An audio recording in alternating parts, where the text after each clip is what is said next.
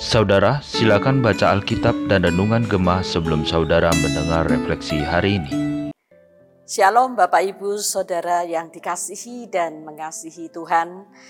Syukur kepada Allah di dalam kesetiaannya, kita terus dipimpinnya menjalani kehidupan ini di dalam terang kebenaran firman-Nya. Kembali bersama refleksi gemah hari ini, kita akan merenungkan satu tema yaitu Roh Kudus memberkati dan memperlengkapi.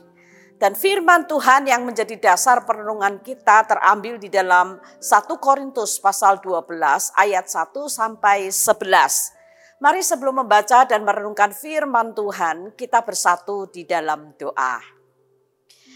Terpujilah namamu Tuhan kekal selama-lamanya. Kami sungguh bersyukur di dalam kesetiaanmu memimpin kami. Engkau berkenan menyatakan firmanmu kembali kepada kami. Tolonglah setiap kami ya Tuhan supaya kami bisa mengertinya dan terutama kami taat untuk melakukannya. Terpujilah akan namamu kami mengucap syukur hanya di dalam nama Tuhan kami Yesus Kristus. Amin. Bapak Ibu Saudara, dari pembacaan 1 Korintus 12 ayat 1 sampai 11 ini, saya hanya akan membacakan di ayat 1, kemudian dilanjutkan di ayat 4 sampai 7. Demikian bunyi firman Tuhan. Sekarang tentang karunia-karunia roh, aku mau saudara-saudara supaya kamu mengetahui kebenarannya. Ayat 4 sampai 7. Ada rupa-rupa karunia tetapi satu roh dan ada rupa-rupa pelayanan tetapi satu Tuhan. Dan ada berbagai-bagai perbuatan ajaib tetapi Allah adalah satu yang mengerjakan semuanya dalam semua orang. Tetapi kepada tiap-tiap orang dikaruniakan penyataan roh untuk kepentingan bersama. Sampai demikian jauh pembacaan firman Tuhan. Bapak Ibu Saudara, anugerah terbesar yang Tuhan berikan kepada kita adalah ketika kita bisa mengaku Yesus adalah Tuhan. Kita percaya kepadanya dan kita menyerahkan seluruh hidup kita kepadanya. Dan kita tahu semuanya ini adalah karya Roh Kudus. Tidak ada jasa sedikit pun dari kita. Bukan hanya itu saja Bapak Ibu Saudara, Roh Kudus yang telah melahir barukan kita, dia juga berkenan untuk tinggal di dalam kita. Ini sungguh hal yang luar biasa. Bagaimana tidak? Dia adalah Allah pencipta langit dan bumi. Dia yang adalah Allah maha besar, maha mulia, maha kuasa, berkenan memberikan dirinya untuk diam di dalam kita.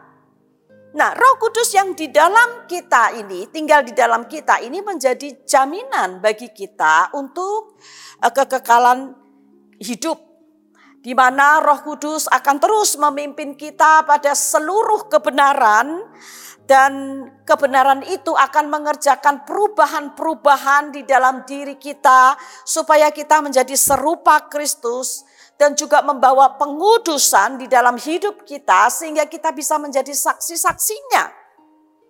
Roh Kudus yang diam di dalam kita juga akan terus memberikan kekuatan, penghiburan, kemenangan di dalam kita menghadapi kesulitan, penderitaan, tekanan hidup yang menerpa kita.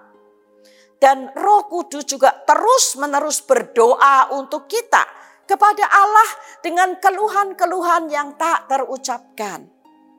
Nah, Bapak Ibu Saudara, Roh Kudus yang diam di dalam kita itu juga rindu untuk mewujudkan dirinya di dalam dan melalui hidup kita. Dia melakukannya itu bukan untuk kebaikan kita saja, tetapi juga untuk kebaikan orang-orang di sekitar kita. Oleh sebab itu, Roh Kudus yang diam di dalam diri kita memperlengkapi kita dengan karunia roh yang diberikannya secara khusus seperti yang dikehendakinya. Supaya kita bisa melayani, melayani, menjadi berkat bagi gerejanya yang adalah tubuh Kristus.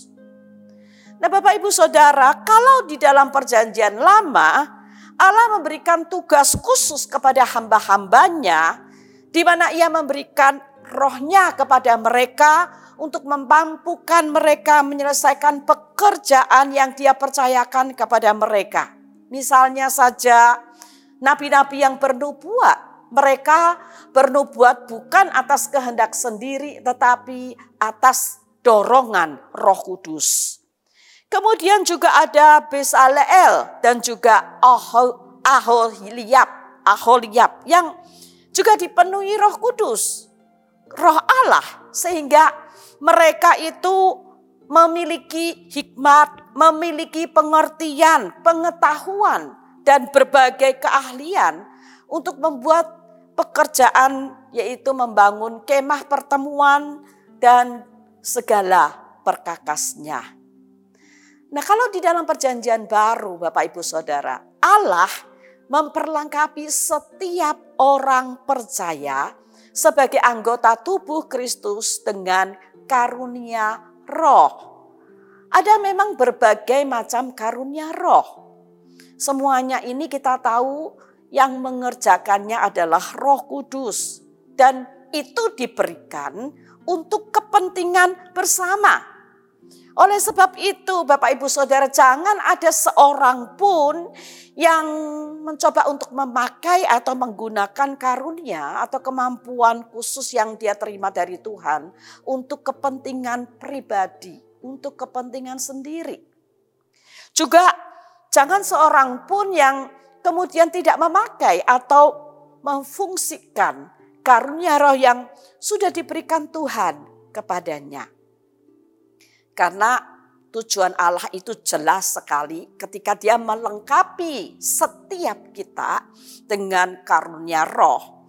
Yaitu untuk pembangunan tubuh Kristus atau gerejanya.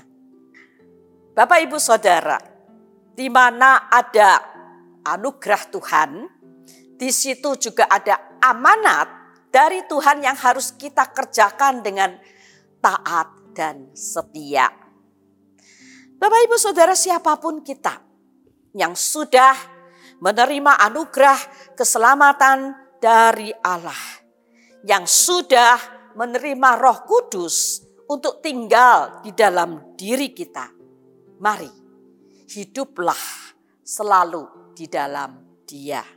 Dan kita yang sudah menerima karunia roh dari dia, karunia roh apa pun itu, mari fungsikan, maksimalkan karunia roh yang Tuhan berikan kepada kita dengan setia untuk pembangunan tubuh Kristus atau gerejanya di tempat kita ditempatkan. Supaya gereja Tuhan bertumbuh dan banyak orang yang diberkati hidupnya melalui kita. Biarlah Tuhan senantiasa dipermuliakan melalui pelayanan kita dengan karunia-karunia roh yang kita maksimalkan dan kita pakai untuk gereja Tuhan memberkati banyak orang. Tuhan memberkati kita semua. Mari kita masuk di dalam doa. Bapa betapa kami mengagumi dan mensyukuri anugerahmu yang begitu besar untuk kami. Engkau berkenan menyelamatkan kami Tuhan dan engkau berkenan tinggal di dalam diri kami. Dan engkau juga berkenan memperlengkapi kami dengan karunia roh untuk pembangunan tubuh Kristus yaitu gerejamu. Bapa kami mau melaksanakan amanat amanatmu ini dengan taat dan setia. Oleh karena itu tolonglah setiap kami tanpa terkecuali. Terima kasih Tuhan, terima kasih. Hanya di dalam nama Tuhan Yesus kami mengucap syukur dan berdoa. Amin. Tuhan memberkati kita semua.